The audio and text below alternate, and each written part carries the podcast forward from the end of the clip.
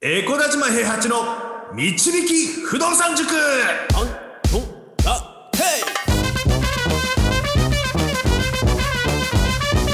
この番組は私エコダ島平八と不動産塾の右明かし担当 JJ でお送りします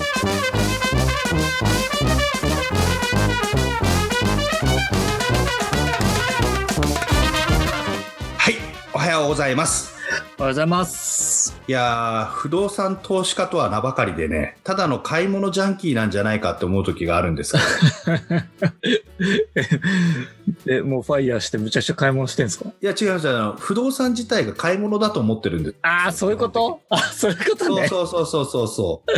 投だから資なん家かっていうよりももう買っちゃいたいみたいなそうそうなんかあのいろいろとなんだろう僕バーゲンとか好きなんですけどはいなんかあの食べ物とかでもなんか割れたせんべいで大量に入ってるとかうんうんうんうん味は変わらないけどあの形が悪いからこういうのですよとかそういう風なので、あのたくさん変えたりするやつ大好きなんですようんうんうんはいでも僕極論建物とかもそうだと思っててうんうん何かしら悪いところがあるけどこういったメリットがあるから買いますよ、はいもしくは銀行さんがこういう風に評価してこういう風に融資を出してくれるから買いますよっていうだけの話だと思ってて、うんうんで、あの、それで、あの、中古の物件っていうのはね、何かしら瑕疵があったりとか、何かしら、なんかあの、問題があったりとかして安くなってたりするわけじゃないですか。はいはいで、まあ、建物とか土地とかには問題ないけど、売り主さんがよく分かってなくて安くなるっていう問題がある場合もあるじゃないですか。うんうんうんはいそういったなんか歪みだったりとか、そういったものを見つけて買うのが不動産投資。だから僕にとっては買い物なんですけど、うんうんうん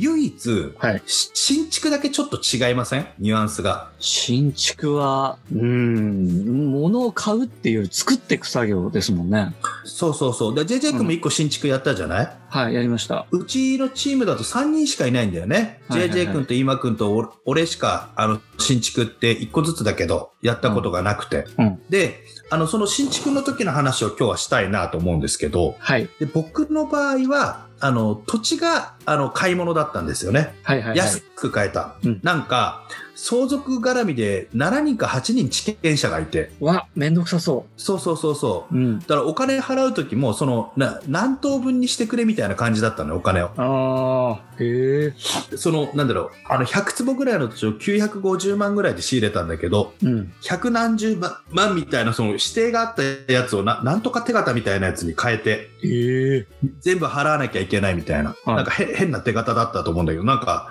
それを銀行に言って作ってもらったかなんかして、その何人、6人分だか7人分だかの手形、7、8人分ぐらいの手形にして、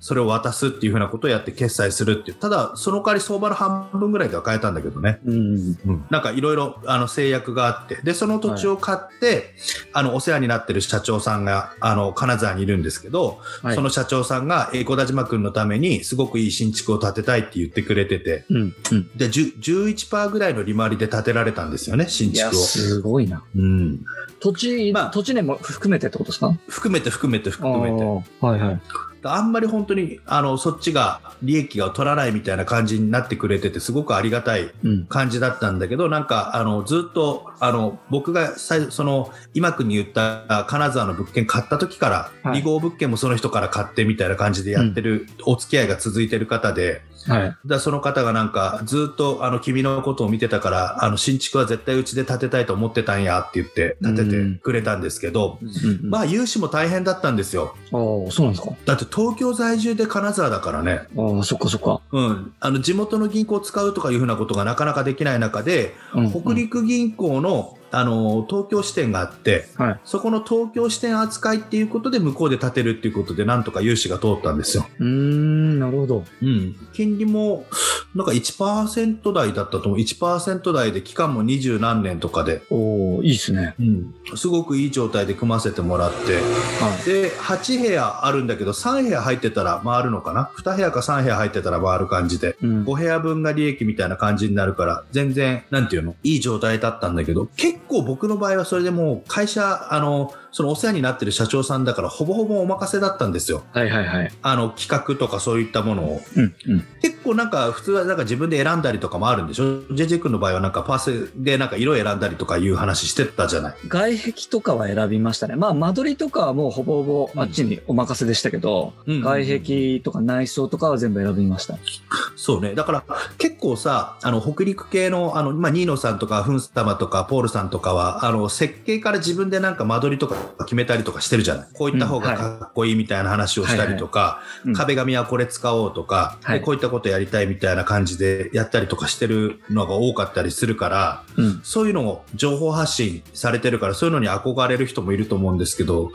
そこまでできる会社ってなかなかないよね、と思って。あんのかなこっちでも探せば。いや、もう、一からやるか、全体的にやってもらうか、ぐらいしかないですよね。一からやるんだったらね、設計士に頼んで、で、設計士さんから建築会社探してもらって、で、見積もり取ってもらってってことになるんだと思うんですけど、で、俺ね、なんで今日この話したかったかっていうと、うんあの、はい JT 君が前新築をだからパッケージで買ったじゃん。はい。あれ、あの、いくらで何パーだったんだっけ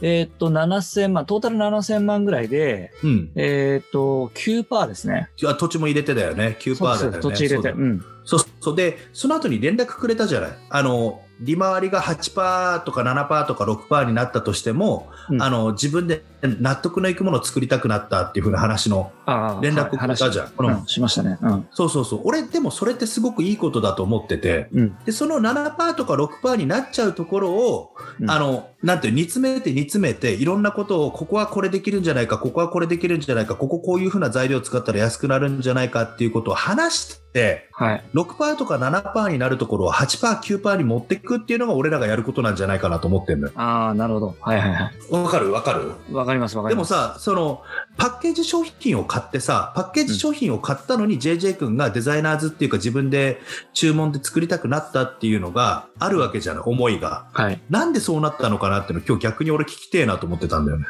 ああ。いや、もともと建物が好きなんですよね。そうだよね、家もあれだもんね、デザイナーズだし、自宅もね、そうだもんね。で、ん趣味として、だから高校生の時とか図書館行って、うん建築雑誌とかを見るのが好きだったんですよ。 嘘、初めて聞く。 いや、そんなしょっちゅうやってたわけじゃないですけど、図書館とか行った時に、うん、あの、写真で必ずあるんですよね。うん。誰だ、ど、この建築が建てた家みたいなやつ。あはいはいはいはい、黒川紀章とかなんだとかみたいなそう感じそのうね。そうそう、そういうやつ。うんで、それ見ててすげえ素敵だな、こんな家最高だなって思ってたけど、映画とかも好きだったから、あの、芸術学部入ったんですけど、で、そういうのがもともとあって、うん、で、実際今、不動産やってて、大金を借りて、うん、うん、うん。うんかなり大金じゃないですか。7000万だから、まあ、いそうだよね入れてても6000万ぐらいですか借りて、うん、家を建てますと。うん。で、出来上がったものを見て、自分が思ってた家じゃないっていうのが強いんですよ。あ俺は住まないけど、世の中に俺はこういう、わざわざ大金を借りてこんなものを残していかなきゃいけないのかっていうあ、うんうんうんうんうん。のを考えた時に、もう40過ぎてて、あと20年、30年しか生きらんない。で、借りられる回数も限られてる。うん、ってなった時に、じゃあ、うん。素敵なものを建てた方がいいんじゃないかっていうのが、俺の考えだったんですよね。おーおーおーで、死ぬ時に、あ、いい家建てたなって思って死にたいっていう。なんか世の中に残したらっていうことだよね、そ作う品です、そとうでいすうか。。そう。だからそれはなんか映画撮ったりとか芝居やったりするのとあんまり変わらなくて、うんえっと、映画撮ったら、ね、より多くの人が見てもらってすげえいい映画だったよって言われてるのと一緒で、いや、あの家住んでよかったねって数人でも言ってくれればいいなっていう。なんかプラン的なものってあるのなんかどういう風な設計でどういう風な間取りでとか。えっとね、あ、それこそその、塾長には事細かに説明してなかったですけど、ヨネポンにちょっと相談はしてて、うんうんうん。うん。で、まあいろいろコンセプトはあるんですけど、まあ俺映画好きなんで、うん。必ず映画が楽しめる、あの、アパートとか、必ず映画が楽しめるアパート。うん。あの、意外とみんな、ホームシアター欲しいとか言うけど、意外とみんな実践しないじゃないですか。うんうんうん。もうつけちゃうってこと最初からつ。けちゃう、つけちゃう。うん。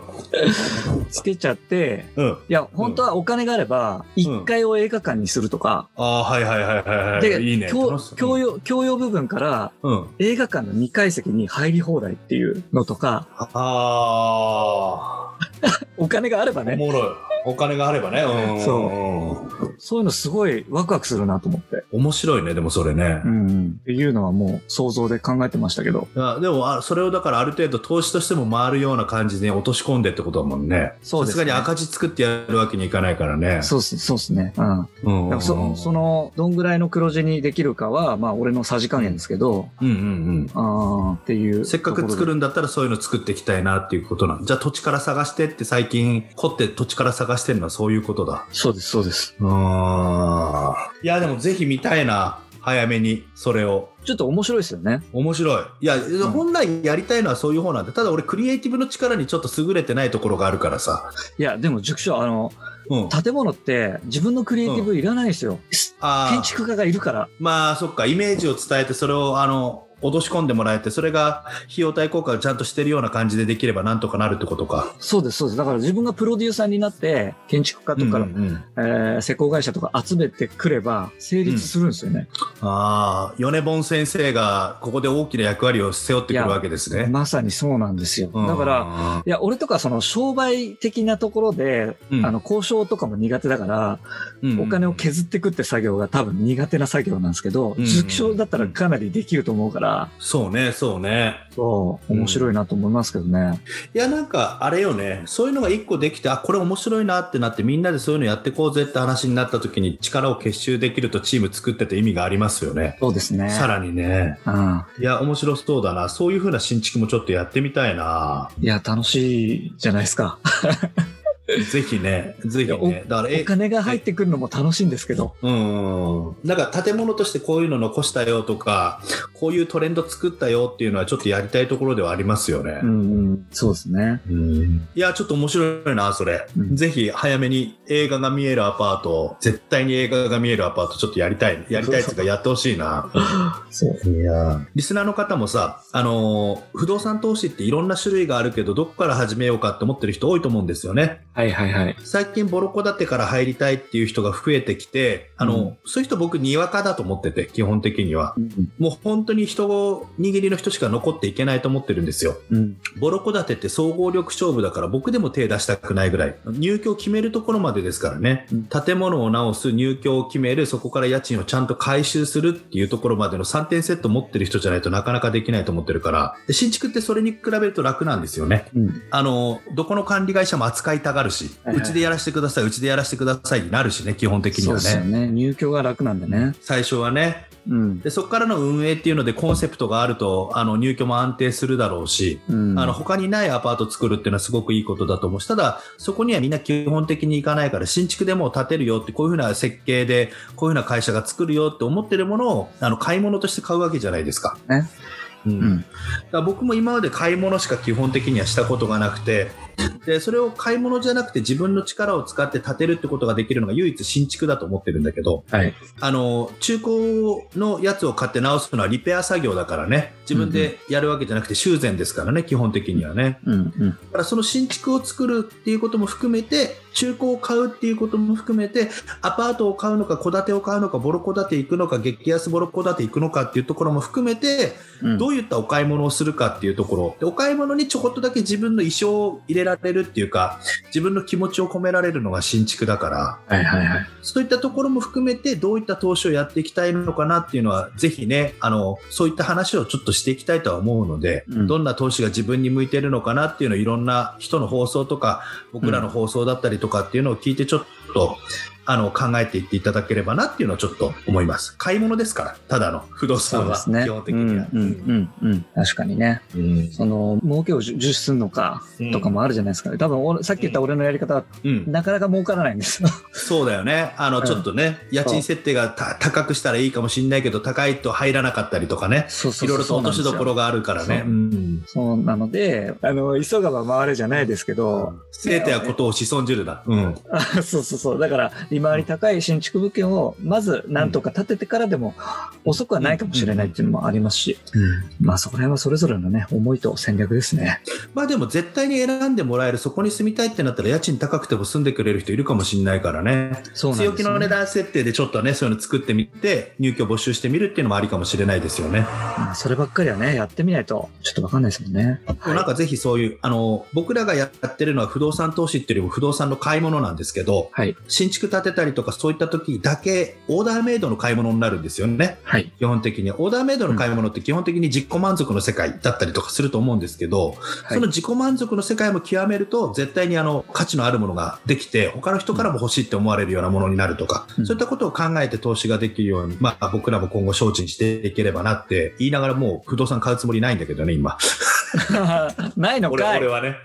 俺は ね。俺は。でもまあ、熟成のみんながね、あの、そういったことやっていけたらいいなと思いますので、うんそういったあの流れのきっかけを JJ 君が作ってくれたら嬉しいなと思います。そんな感じですかね。はい。はい、わかりました。ありがとうございます。はい、えー、面白いと思った方はフォローお願いします。あとコメントとレターも受け付けておりますので、えーはい皆さんよろしくお願いします。はい。よろしくお願いします。はい、では、塾長今日もありがとうございました。はい。ありがとうございました。不動産は富を導く算数だこの番組はえ小出島平八と JJ がお送りしました。